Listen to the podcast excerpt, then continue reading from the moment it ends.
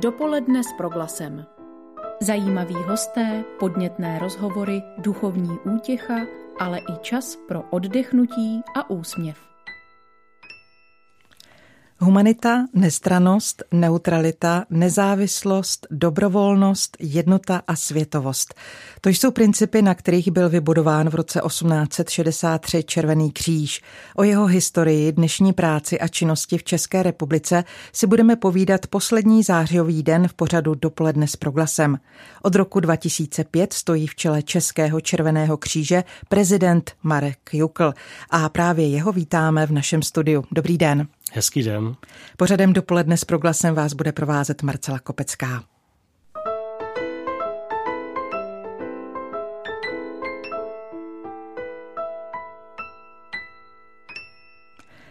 Pane Jukle, na úvod otázku, jaké povinnosti, ale i radosti se pojí s funkcí prezidenta Českého červeného kříže? Co je náplní vaší práce? Tak já myslím, že to lze poměrně obtížně říct v nějakém krátkém časovém formátu ale ta práce vlastně má jednak takovou tu administrativní složku, eh, kdy člověk musí vyřizovat eh, různé často nepříjemné záležitosti, anebo záležitosti, které nejsou eh, nějak moc zajímavé, ale potom má tu složku, o které můžeme mluvit jako o programové, to znamená, to je ta složka, kdy se plánují nějaké činnosti, kdy se vlastně provádějí tyto činnosti, kdy se reaguje na nejrůznější výzvy z okolí a podobně kdy se sledují zprávy, které k nám přicházejí ze Ženevy třeba. To jsou věci, které jsou hodně zajímavé, si myslím. Taky do té funkce patří také e, vlastně práce s kolegy, ať už jsou to kolegové členové výkonné rady Českého červeného kříže, což je vlastně, e, řekněme, takové to užší vedení naší organizace, anebo vlastně práce s kolegy, kteří jsou zaměstnáni na úřadu Českého červeného kříže, což vlastně je takové to administrativní zázemí. Čili myslím, že to není nějak jedno jednoduše popsatelné, to by se spíš muselo vidět a zažít. Já musím ale říci, že vy se prezidentování věnujete ve svém volném čase, protože na plný úvazek přednášíte v Olomouci na Přírodovědecké fakultě matematiku. Ano, je to tak. A je to dobrovolnická funkce? Přesně tak. Funkce prezidentů národních společností je eh, vlastně funkce, eh, řekněme, eh, dobrovolná, není to tedy zaměstnanecký poměr. K tomu se možná ještě dostaneme, to souvisí vůbec s těmi zásadami, na kterých je Červený kříž jako takový založený a je to určitě náročné, ale na druhou stranu je to zajímavé, kolik... jako vůbec práce v Červeném kříži. A kolik času vás to stojí? No v uvozovkách stojí, řekněme.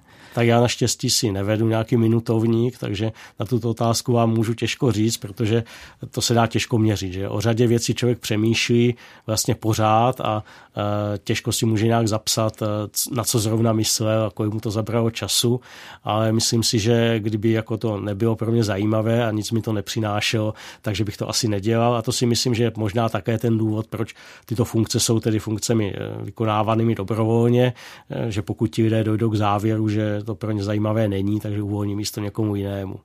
Pojďme se podívat krátce do historie. V roce 1863 byl Červený kříž založen. Za jakých okolností se tak stalo? Tak eh, ty okolnosti vlastně nám dodnes popisuje formulace principu humanity, kde se vlastně, jakožto jeden ze základních principů Červeného kříže, tak začíná slovy zrozen na bitevním poli Červený kříž a tak dále, pak ten princip pokračuje, či vystihuje to tu skutečnost, že v roce 1859 se Švýcar Henri Dinán stal svědkem bitvy u Solferína v severní Itálii a oslovil ho, nebo možná lépe řečeno zasáhl ho to, co vlastně viděl při té bitvě, respektive po ní. To znamená, že vlastně na bitevním poli zůstávalo asi 40 eh, tisíc raněných a umírajících, kterým nebyla poskytována vlastně odpovídající péče. A to vlastně Andr Dinanta inspiroval k myšlenkám, jak vlastně zajistit, aby lidé nezůstávali bez pomoci. Eh, přibližme si principy, na kterých první zakladatelé tuto organizaci před 158 lety zakládali tak v tu chvíli oni neměli ještě sepsanou nějakou ustálenou soustavu principů. Ale byli to všechno Švýcaři. Ano, byli to všechno Švýcaři. Eh, k těm principům bych řekl jenom to, že vlastně každá organizace časem eh, začne se více formalizovat. Bylo tak tomu i v případě Červeného kříže. Eh, v případě, ve chvíli, kdy byl tedy zakládán, tak vlastně byl založen proto, aby realizoval Dynantovy ideje, které byly vlastně dvě, nebo můžeme říct jenom dvě. Na první pohled by se mohlo zdát, že vlastně byl ten jeho úkol velice úzce zaměřen, protože on vlastně chtěl řešit jenom tu otázku, kterou viděl toho Solferína, čili jeho primárním zájmem bylo to, aby byla založena organizace, která bude připravovat personál pro to, aby v době války poskytovala pomoc zraněným vojákům bez ohledu na jejich příslušnost, to byla ta první idea. A ta druhá idea, protože si Dinant uvědomil, že nemůže se jenom tak bez dalšího někdo pohybovat po bitevním poli, tak ta druhá idea byla, aby byla, aby byla uzavřena mnohostraná mezinárodní smlouva, která by vlastně vytvořila právní základ pro činnost takového personálu a která by stanovila také nedotknutelnost toho personálu a také vlastně eh, to právo těch raněných, ať už jsou to kdokoliv, ti ranění vojáci, eh, na zdravotní péči. Nám může připadat třeba zvláštně, se tehdy mluvilo pouze o raněných vojácích, ale tak samozřejmě začínat se musí v malém, nelze hned si stanovit úkoly, které by eh, byly formulovány tak, že se zachrání všichni lidé na světě, protože takové úkoly se by asi těžko v nějakém krátkém čase realizovaly. A podařilo se mu to, kdy poprvé ty principy, o kterých jste teď mluvil, byly naplněny v praxi? Je to zajímavé, že i tyto dvě ideje sami o sobě jsou velmi rozsáhlé a stačily vlastně pouhé čtyři roky na to, aby se v roce 1863 eh, vlastně ustavil nejdříve takzvaný výbor pěti, čili řekněme něco jako přípravný výbor a kterému se podařilo samozřejmě díky také švýcarské vládě na podzim roku 1863 dosáhnout toho, že se sešli zástupci 16 evropských států a vlastně uznali tuto organizaci jako takovou a od té chvíle vlastně můžeme mluvit o založení Mezinárodního červeného kříže. A ve které válce poprvé potom dobrovolníci eh, Červeného kříže nastoupili jako první? Tak eh, vlastně jedním z těch prvních konfliktů byl konflikt mezi Pruskem a Francií kdy vlastně můžeme dokumentovat i vlastně použití té ženevské pásky, která je dnes uložena v Ženevském muzeu a můžeme také dokumentovat eh, právě třeba to, vy jste zmínila, že vlastně všichni ti eh, členové toho nejužšího vedení, čili Mezinárodního výboru Červeného kříže jsou Švýcaři. To původně bylo chápáno jako určité provizorium a předpokládalo se, že ty národní organizace budou třeba vysílat eh, lidi do, této, do tohoto výboru, ale již ta prusko-francouzská válka právě ukázala, že i ty národní společnosti by se patrně jejich zástupcové nezhodli na tom, jak eh, otázky související s konfliktem mezi jejich státy řešit, takže i to přispělo k tomu, že ten původně, řekněme, prozatímní princip eh, byl zachován jako trvalý. A jak to na tom bojišti vypadalo? Jak byli označeni ti dobrovolníci? Už tehdy měli ten červený kříž v bílém poli, měli nějaké jiné oblečení vlajku.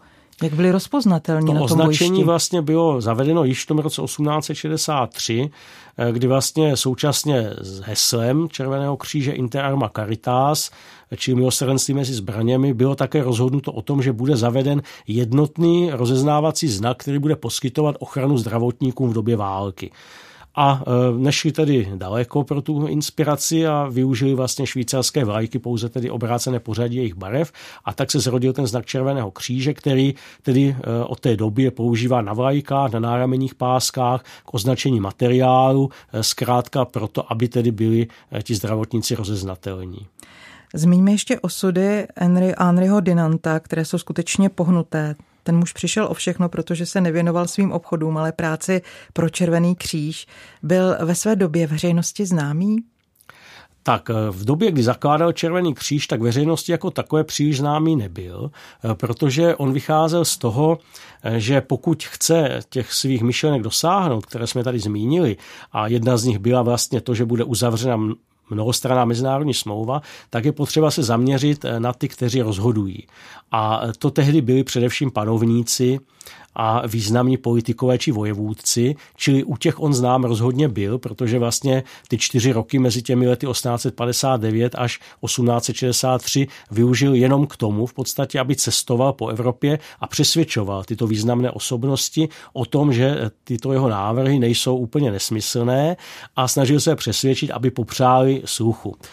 Jak se říkala, byl vlastně původním povoláním obchodník, takže využíval i takových, řekněme, té psychologie obchodu k tomu, aby dosáhl tohoto cíle, což se mu tedy podařilo.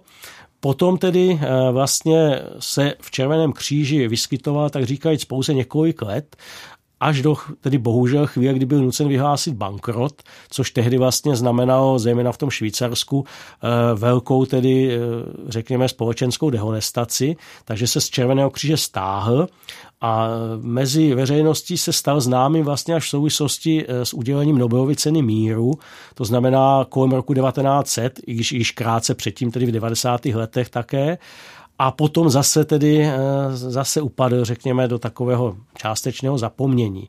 Ale neměli bychom zapomínat i na to, že vlastně nebyl pouze teoretikem Červeného kříže, ale právě třeba již v té prusko-francouzské válce eh, to byl on, kdo zorganizoval evakuaci civilistů z obležené Paříže a to vlastně bylo první použití vlajky Červeného kříže, aspoň se to tak uvádí. Henry Dinant se stal rovněž prvním nositelem Nobelovy ceny míru, jak jsme od vás slyšeli. Co si z jeho práce pro lidské společenství berete za své konkrétně vy sám? Čím vás inspiruje? To je určitě těžká otázka. Připomněla mi jednu židovskou anekdotu, ale tu asi nebudu eh, teď tady eh, citovat, abychom nestráceli čas. Eh, tak si myslím, že jeho poslání může být, nebo řekněme dědictví jeho ideí, může být inspirativní v tom, co už jsem tady trošku zmínil, že byl realistou. Eh, on chtěl zmírnit válečné násilí, ale neřešil to tak, že by začal eh, se zabývat tím, jak vymítit války, protože usoudil, že to asi není tak jednoduché, i když v té době bylo pacifistické hnutí velmi silné v Evropě a zaměřil se na něco mnohem menšího zdánlivě a to je tedy to zmírnění utrpení v době války tím, že dokud budou války existovat, tak budeme usilovat o jejich humanizaci, byť to tedy zní, řekněme, do jisté míry jako protimluv, ale není tomu tak. Celá vlastně ta agenda mezinárodního humanitárního práva je na, toto založena, na tomto založena. Čili tou inspirací může být, že si musíme stanovit také takové cíle, které lze skutečně dosáhnout, abychom potom nebyli rozladěni tím, že jich nedosáhneme a tím pádem pádem eh, upadli do nějaké psychické nepohody, tak řekněme, to může být eh, první eh, nějaká inspirace a ta druhá může být v tom, že vlastně se snažil dosáhnout svých eh, jaksi záměrů tím, že se obracel na, na ty, kteří měli tu možnost rozhodovat. A to je vlastně dědictví Červeného kříže dodnes, hledání kompromisu mezi vlastně těmi humanitárními požadavky a tím, o čem se podaří přesvědčit mocné tohoto světa, aby vlastně e, tomu popřáli sluchu. No a to vlastně v těch podmínkách České republiky platí i, i řekněme pro Český červený kříž a platí to i pro mě, pokud jste se ptala eh, na to, jak mě mohl Anek Dinan inspirovat. My jsme před malou chvíli mluvili o tom, jak vznikl symbol Červeného kříže, kdy a za jakých okolností pak vznikl červený půlměsíc a červená Davidova hvězda, kdy se k vám připojili. Tak eh, jak už jsem říkal, tak původním záměrem zakladatelů i e, těch států, které rok po založení Červeného kříže v roce 1864, čili zase ve velice krátkém časovém intervalu, zrealizovali ten druhý Dinantův návrh na přijetí té mezinárodní smlouvy. To byla Ženevská úmluva z roku 1864 o zlepšení osudu raněných a nemocných příslušníků polních armád. A ta vlastně zakotvila tento znak, znak Červeného kříže na bílém poli. E, nicméně ukázalo se už v roce 1876 eh, při válce mezi Ruskem a Srbskem na jedné straně a Tureckem na druhé straně, že eh, v Turecku nebylo vůbec eh, o tomto nic známo na té úrovni, řekněme, terénu. Sice známo o tom být mělo, protože Turecko bylo smluvní stranou té zmíněné ženevské úmluvy a turečtí vojáci nechápali, co vlastně znamenají ti lidé na druhé straně, kteří jsou opatřeni tím znakem Červeného kříže na bílém poli.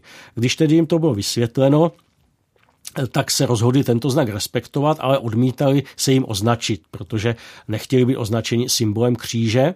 I když ten symbol kříže v případě Červeného kříže není náboženským symbolem, což v roce 1907 potvrdil oficiální stanovisko Vatikánu na jedné z diplomatických konferencí, ale to je vedlejší, prostě bylo to tak vnímáno, takže se jim tedy podařilo dohodnout tehdy pro ten jeden jediný konflikt, že oni budou používat znak červeného půlměsíce na bílém poli a druhá strana, že ho bude respektovat. To se později do těch ženevských úmluv také dostalo, čili od té doby vlastně je červený kříž a červený půlměsíc rovnocennými symboly se stejným významem. I ta organizace Červeného kříže je jenom jedna, nejsou to tedy dvě organizace. Někdy se lidé ptají, a jak se vám spolupracuje s červeným půlměsícem, tak eh, je to otázka, na kterou odpovídáme, takže že to je jedna organizace, která pouze užívá různých názvů a různých znaků. Možná lidé méně vědí, že také v roce 1929 byl na roveň Červenému kříži postaven ještě Červený lev a slunce, který byl užíván v Perzii, dnes už tedy užíván není, takže jak si z toho obecného povědomí vyvanul.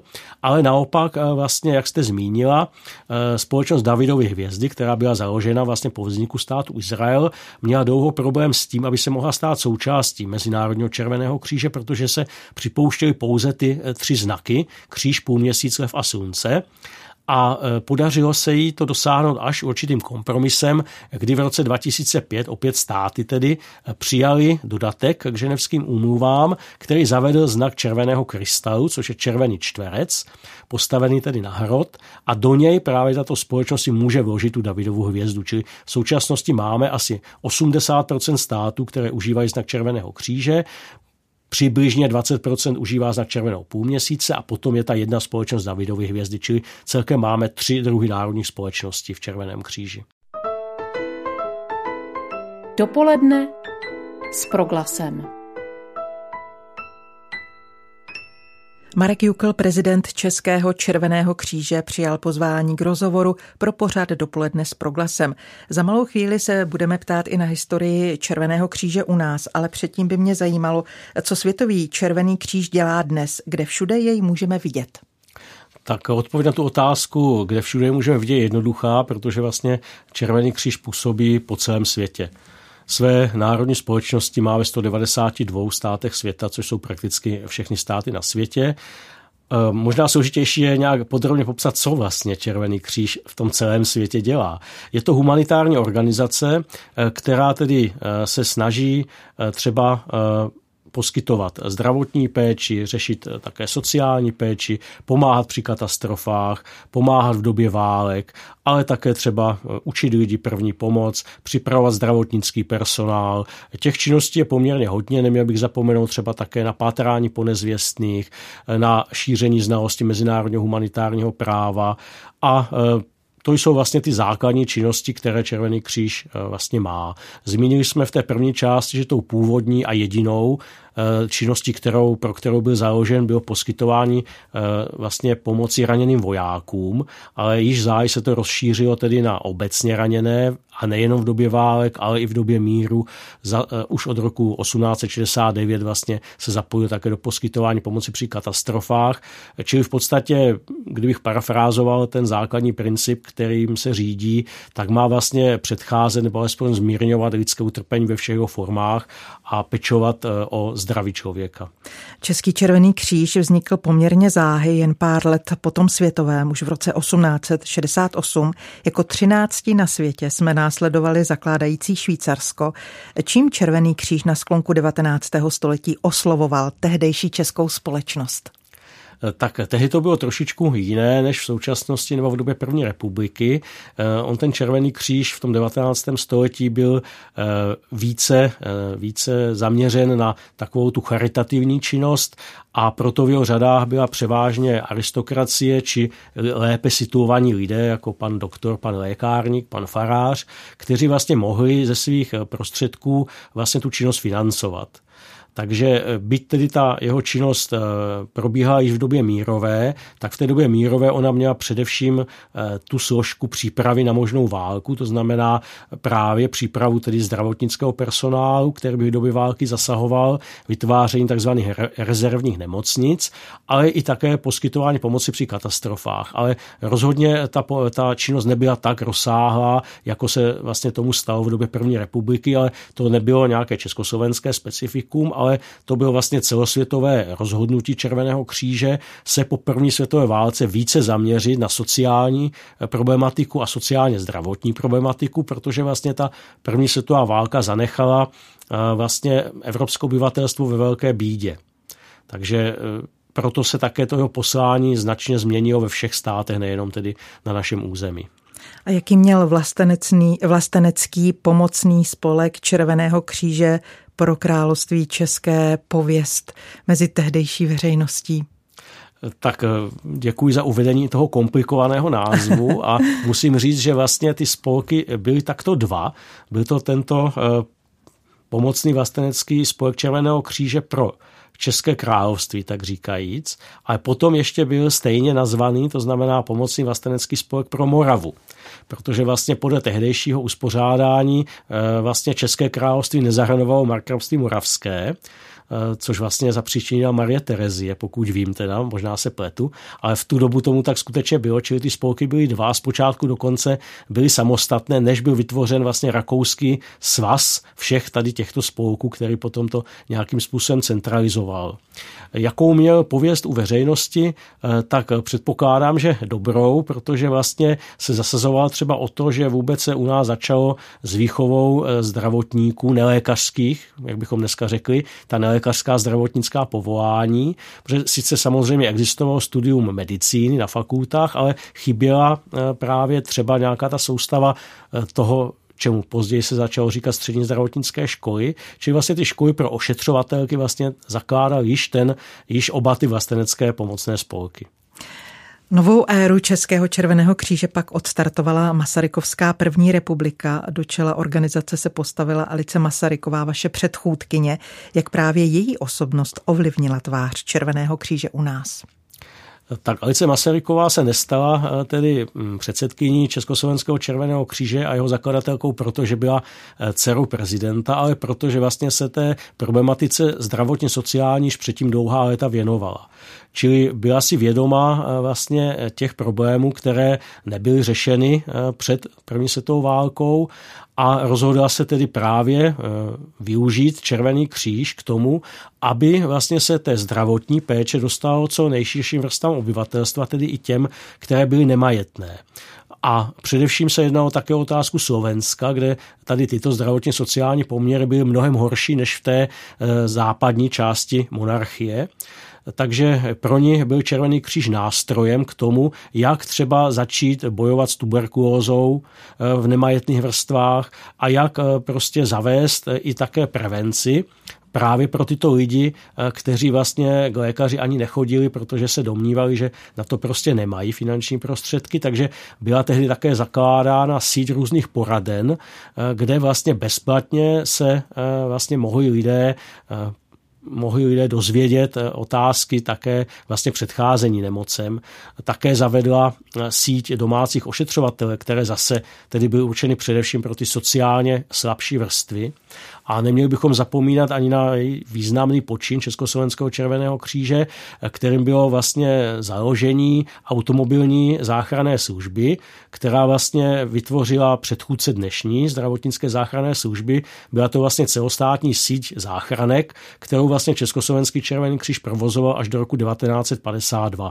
Vy jste Ale... měli asi 900 těch záchranek? Ano, těch sanitek, které stát převzal v roce 52, bylo myslím nějak 950. Mm-hmm. Ale chtěl jsem, chtěl jsem říci, že vlastně ta Kalice Masaryková eh, se snažila eh, vlastně získat inspiraci u jiných národních společností, zejména u amerického červeného kříže, eh, odkud také vlastně získala podklady pro to, jak vyučovat moderní ošetřovatelství, takže vlastně také zmodernizovala výuku na zdravotnických školách.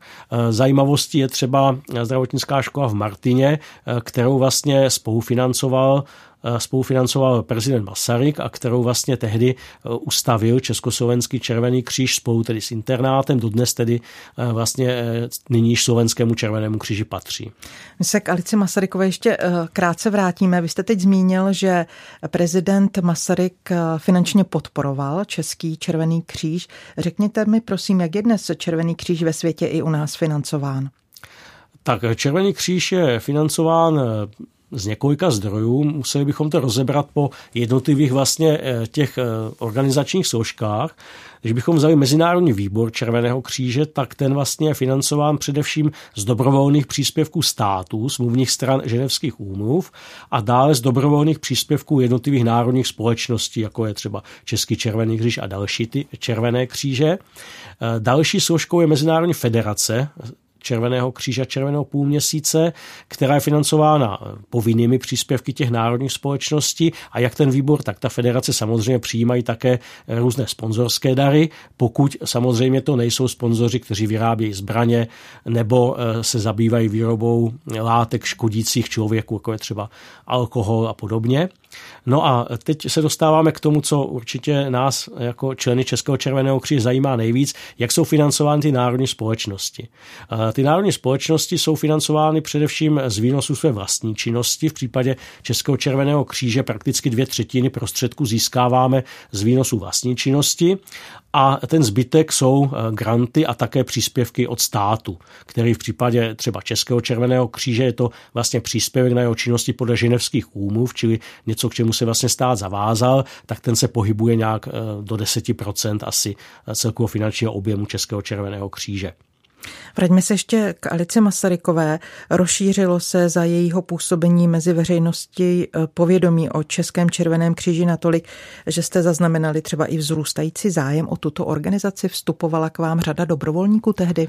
Ano, vlastně tam byl zcela zásadní rozdíl mezi tím Červeným křížem za Rakouska a potom za Československé republiky. Jak už jsem říkal, za Rakouska to byla eh, spíše taková, bych řekl, společensko-charitativní záležitost. Zatímco eh, vlastně za té první republiky eh, se Červený kříž otevřel a také se cíleně snažil získávat vlastně členy ze všech vrstev, to znamená, ať už tedy ať už tedy eh, vrstev z hlediska sociálních, anebo vrstev z hlediska věkových. Zajímavostí tehdy bylo, eh, že se podařilo eh, vlastně získat děti ve velké míře pro činnost v Červeném kříži, i když spíše to byla činnost Červeného kříže pro ně, protože vlastně vštěpoval dětem už na školách základy hygieny, základy zdravého způsobu života, čili vlastně ten takzvaný dorost Červeného kříže byl tehdy také jedním z nejpočetnějších, vstaženo k počtu obyvatel vůbec v rámci celé celého Mezinárodního červeného kříže. Ale e, skutečně pravdou, že se podařilo zapojit, nechci říct široké lidové vrstvy, to zní tak moc literárně, ale v podstatě by se dalo, dalo to takto vyjádřit. Ono to možná patřilo i k tomu dobrému, slušnému vychování, být tehdy dobrovolník a pomáhat. E, Dokdy vlastně Český červený kříž u nás za té Masarykovské republiky stihl působit, než přišla nacistická okupace? Ještě já bych taky řekl, že to, proč vlastně tehdy lidé eh, o Červený kříž měli zájem, bylo také to, že vlastně byl takovým atributem té samostatné republiky, ano. Mhm. což hrál také velkou roli. Ale pokud jde o ukončení činnosti nebo přerušení, vlastně bychom měli spíš říct činnosti na území eh, naší republiky, tak té vlastně došlo už velice záhy, eh, protože v roce 1939 po vzniku protektorátu se vlastně oddělila eh, slovenská část Československého červeného kříže, no a ta česká tedy se snažila nějakým způsobem přežívat, dokonce teda začala užívat ten název Český červený kříž, což je zajímavé, ale v roce 1940 nakonec byla rozhodnutím říšského protektora zničena pardon, chtěl jsem říct zrušena, eh, což znamenalo také vlastně to, že řada lidí byla uvězněna, eh, že majetek byl zabaven a tak dále. Nicméně neznamenalo to ukončení činnosti Červeného kříže jako takového, protože hned v tom roce 1940 eh, vlastně v září vzniká exilový Československý Červený kříž při londýnské vládě a tím také vlastně se do čela Československého červeného kříže vrací Alice Masaryková, která vlastně původně rezignovala v roce 1938 ale poté se nechala přesvědčit, aby se znovu postavila především díky svému jménu tedy do čela této organizace. I když fakticky vlastně ten válečný Československý červený kříž neřídila, eh, řídili ho, eh, řídili ho prostě eh, takzvaní úřadující předsedové, což byli z hodou okolností dva generálové, z nichž druhý generál Vicherek potom se vrátil i s Československým červeným křížem do republiky po osvobození v roce 45 a teprve v roce 47 Alice Masaryková přesvědčila vedení Červeného kříže, že opravdu už není úplně únosné, aby eh, byla předsedkyní, která se jen minimálně podílí na řízení této organizace, takže vlastně byla eh, formálně vzato předsedkyní Československého červeného kříže od roku 1919 až do roku 1947, což je určitě úctyhodná doba. Když bych se ještě vrátil k tomu válečnému působení, tak eh, známou osobností byla také tehdejší čestná prezidentka Československého červeného kříže, kterou byla Hanna Benešová. Čili vlastně Eh, ta čestná prezidentka spolu s, těmi, s tím úřadujícím předsedou v podstatě eh, ten eh, Červený kříž řídila. Alice Masaryková byla tedy spíše tedy spíše tedy osobou, osobností, která měla zaštítit tu organizaci, aby také se ukázalo, že jde o kontinuitu mezi tím prvorepublikovým a tím exilovým Červeným křížem, ale sama tedy nebyla z této své role nijak nadšena, protože cítila, že vlastně její podíl je mnohem menší, než byl v té době první republiky, kdy vlastně v tom mm, období mezi lety 1919 až 1938 opravdu nechci, nechci říct, že železnou rukou, ale velmi tedy intenzivně eh, ten Červený kříž řídila a také vznikaly třeba i někdy drobné nezhody mezi ostatními členy vedení, kteří třeba měli o některých věcech jinou představu, ale Alice Masaryková si nakonec vždycky dokázala prosadit svou. Vy si práce Alice Masarykové natolik vážíte, že jste jejím jménem pojmenovali i vaše nejvyšší vyznamenání. Za co obvykle bývá medaile Alice Masarykové udělována? Medaile Alice Masarykové je udělována vlastně za eh, významnou a dlouholetou činnost v Červeném kříži nebo pro Červený kříž, čili mohou ji získávat dlouholetí členové a dobrovolníci, ale také i lidé stojící mimo Červený kříž, pokud eh, se zasadili o rozšíření jeho principů, pokud se zasadili vlastně o rozvoj této organizace.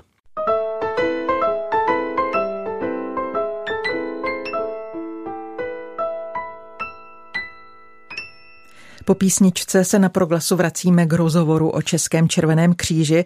Pozvání do našeho studia přijal jeho prezident, docent Marek Jukl. Pane Jukle, kolik aktivních členů Český červený kříž k dnešnímu datu má? Tak dnešnímu datu má Český červený kříž kolem 16 tisíc členů a dobrovolníků. Jakým způsobem chcete do Červeného kříže přivést mladou generaci? Co jim můžete nabídnout? Tak my samozřejmě se neomezujeme pouze na mladou generaci, ale eh, pro nás je zajímavý každý člověk, který eh, je ochoten se ve svém volném čase Červenému křiži věnovat. Ale abych se vrátil k té vaší otázce, eh, tak my se snažíme oslovovat právě třeba ty mladé lidi, kteří by nám mohli být užiteční, což jsou třeba studenti lékařských fakult, studenti zdravotnických škol, ale nejenom je, protože zase bych byl nerad, aby vznikl pocit, že k nám do Červeného kříže musí přijít jenom někdo, kdo je zdravotníkem, ať už budoucím nebo skutečným. Vzhledem k tomu, že se nezaměříme pouze na zdravotnické činnosti, tak uvítáme opravdu každého. Ale to, že jsem zmínil právě ty studenty třeba lékařských fakult, tak to je vlastně dáno, dáno určitou mou deformací, protože tím, že jsem také předsedou Olomouckého spolku Červeného kříže, tak my máme právě velice dobrou spolupráci s spolkem mediků a e, medici mají zájem právě u nás třeba právě o to chodit do zdravotnických služeb, protože je to něco, co vlastně je svým způsobem připravuje také na budoucí povolání.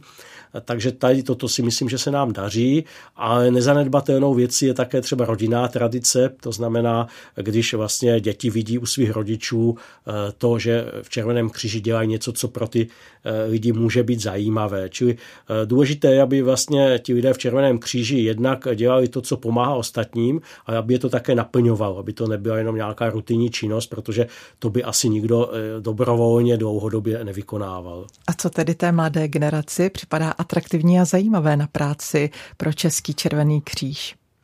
Tak z té zkušenosti eh, regionální můžu říct, že to právě jsou ty činnosti zaměřené na ty zdravotnické dozory, ale také vlastně obecné humanitární činnosti nebo sociální činnosti, protože Český červený kříž provozuje několik desítek zařízení, které mají sociální charakter, takže tam vlastně se mohou najít ti, kteří inklinují tady k této formě eh, pomoci druhým.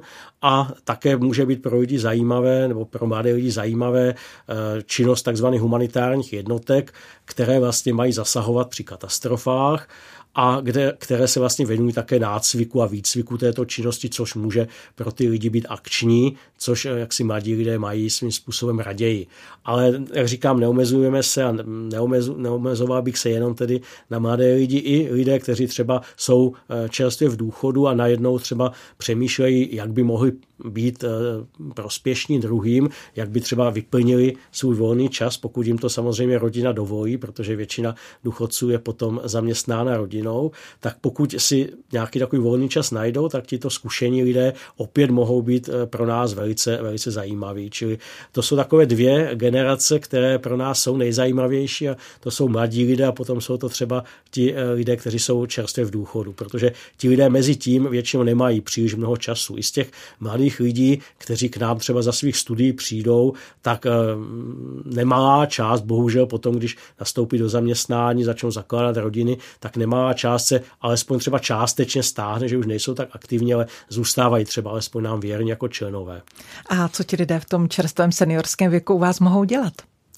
No tak mohou dělat eh, to, na co stačí fyzicky a to je v podstatě téměř všechno, protože zase eh, také už jsem zmínil, že se zabýváme třeba výukou první pomoci, takže lidé, kteří třeba pracovali jako zdravotníci nebo eh, mají blízko tady k této problematice, eh, tak eh, jsou využíváni jako lektoři, nejenom tedy pro tu zdravotnickou činnost, ale i pro ostatní činnosti v Červeném kříži. Pořádáme nejrůznější kurzy pro jednotlivá zaměření našich činností a právě jako lektory často využíváme zkušené lidi, kteří vlastně vykonávali toto zaměstnání, ať už v té oblasti sociální nebo v té oblasti zdravotní, nebo se třeba nějakým způsobem podíleli i na činnostech v krizových krizových situacích.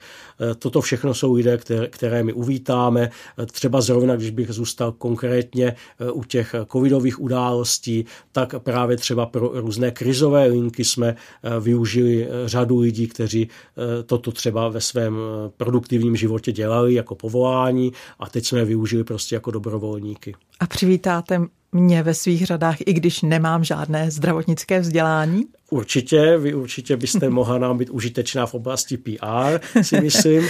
Nemyslela Takže... jsem teď konkrétně na sebe, ale za všechny, co nemáme zdravotnické vzdělání, se raději zeptám, přivítáte nás všechny, ano, já jsem kteří nemáme zdravotnické vzdělání. Ano. Chtěl jsem říct, že ta zdravotnická činnost není tedy to gro té činnosti, eh, čili kdokoliv vlastně, kdo je ochoten eh, v Červeném kříži být nějakým způsobem činný, tak se může minimálně předinformovat. Ono se taky liší oblastní spolk od oblastního spolku spolku, jaké tam mají činnosti a jaké tam třeba eh, potřebují dobrovolníky, eh, čili každý, kdo by cítil, že má nějaký volný čas a kterého by oslovili principy Červeného kříže, jako je tedy ta nestraná a neutrální humanitární činnost, tak může vlastně kontaktovat naši pobočku, které jsou prakticky ve všech okresních městech a zjistit, jestli a jak by mohl být užitečný. Vypořádáte kurzy první pomoci, jak jsme slyšeli. Může se stát, že se ocitneme v situaci, kdy budeme muset jeden druhému pomoci a nemáme za sebou žádné zkušenosti. Poraďte nám, prosím, jak překonat tu bariéru strachu. No tak eh, určitě jako nejsystémovější řešení je eh, se eh, zapsat do nějakého kurzu první pomoci, i když ta bariéra strachu se nejlépe překonává právě třeba u dětí, proto také Červený kříž eh, pracuje s dětmi v takzvaných kroužcích mladých zdravotníků, protože když ti děti už od dětství se eh, jaksi osmělí tím, že dovedou sahat na spolužáka, který je třeba ovšem jenom zdánlivě zraněný, tak tím spíše potom eh, nemají ten ostych sáhnout potom v dospělosti na někoho, kdo tu pomoc skutečně potřebuje. Ale správně jste řekla, že je to především ostych, ale ten není úplně odůvodněný, protože lidé se často bojí, že neudělají něco přesně, jak jak je to napsáno v nějaké příručce, ale jak říká i třeba moje sestra, která je lékařkou, eh, a neříká to jenom ona, říkají to i jiní lékaři, vždycky je lepší alespoň nějaká první pomoc, než vůbec žádná. Prostě to, že budeme eh, nad někým stát a jenom se na něj dívat, tak tím mu rozhodně nepomůžeme. Čili eh, přivolání odborné pomoci a do jeho příjezdu podle instrukcí právě třeba eh, zdravotníka, tak říkají na telefonu z té zdravotnické záchranné služby, můžeme vlastně pro toho člověka udělat to, že mu vlastně zachráníme život. Čili ani bych, eh, nebo chtěl bych i zdůraznit to, že i lidé, kteří neprošli žádným výcvikem, tak se nemusí bát, že by je ta zdravotnická záchranná služba nechala, tak říkajíc, na hojičkách, protože budou ve spojení vlastně s ní telefonickém a podle toho, jak popíšou tu situaci, tak také dostanou praktické rady a eh, jednotlivé kroky, které mají dělat. I když samozřejmě, a tím se vracím k těm kurzům první pomoci, vždycky je lepší, když člověk nějaký ten základ má, ty kurzy nejsou jenom teoretické, jak si lidé někdy myslí, vždycky jsou a vždycky velkou část její, jejich eh, časové náplně tvoří také praktický nácvik, alespoň těch základních život zachraňujících úkonů. A vždycky je lepší, když si mám na co vzpomenout, než když si nemám na co vzpomenout. Dopoledne s proglasem. Prezident Českého červeného kříže Marek Jukl je stále naším hostem na proglasu. Pane Jukle, kde se se členy Českého červeného kříže nejčastěji potkáme? My možná máme ještě tu představu, že nejčastěji chodíte darovat krev nebo děláte zdravotnický dozor, ale to je jenom část eh, z toho, co Český červený kříž u nás dělá. Ano, je to jenom část, ale stále část významná, protože pokud bych eh, začal tím dárcovstvím krve, kterým, které jste zmínila naposledy, tak pořád bohužel platí, že nemáme úplný dostatek dárců krve v rámci České republiky, čili pořád je výzvou eh, pro každého zdravého člověka, aby se alespoň zkusil o toto zajímat, podíval se na webové stránky naše, kde může najít i kontakty na jemu blízké transfuzní oddělení přesně i ty zdravotnické dozory stále eh, Český červený kříž dělá, i když už ne tedy s koženou brašničkou, jako tomu bylo eh, před 30 lety, ale už eh, jako podstatně lepším, lepším vybavením. Ale kde jsme mohli eh, členy Červeného kříže vidět, tak kdybych to vzal časově, tak jsme v září mohli potkat při různých akcích spojených se Světovým dnem první pomoci, kde se vlastně snažíme veřejnost oslovovat eh, právě eh, proto, aby si uvědomila důležitost znalostí dovednosti první pomoci. Potom jsme mohli vidět při takové že jo, činnosti, která byla vyvolána nemilou událostí, což eh, bylo tornádo na Jižní Moravě, kde vlastně ve velkém počtu eh, naši dobrovolníci již od prvních chvil vlastně zasahovali. No a potom jsme je také mohli vidět eh, v poslední době také při události nepříliš milé a to byla vlastně pandemie covidu, nebo můžeme mluvit bohužel zatím ještě v přítomném čase, ale ta hlavní vlna našeho nasazení, ta se zdá, že už je tedy za námi a byla spojena vlastně se školením eh, dobrovolného zdravotnického personálu a vysíláním tohoto personálu jako pomoc profesionálním zdravotníkům eh, v nemocnicích eh, či sociálních zařízeních. Také vlastně jsme pomáhali lidem třeba s donáškou obědu, donáškou léku, provozovali jsme oni již zmíněné krizové linky a také, což bylo spojeno hlavně s těmi začátky, celá řada našich členek a členů šila také roušky, když vlastně nebylo je možné jinak si opatřit.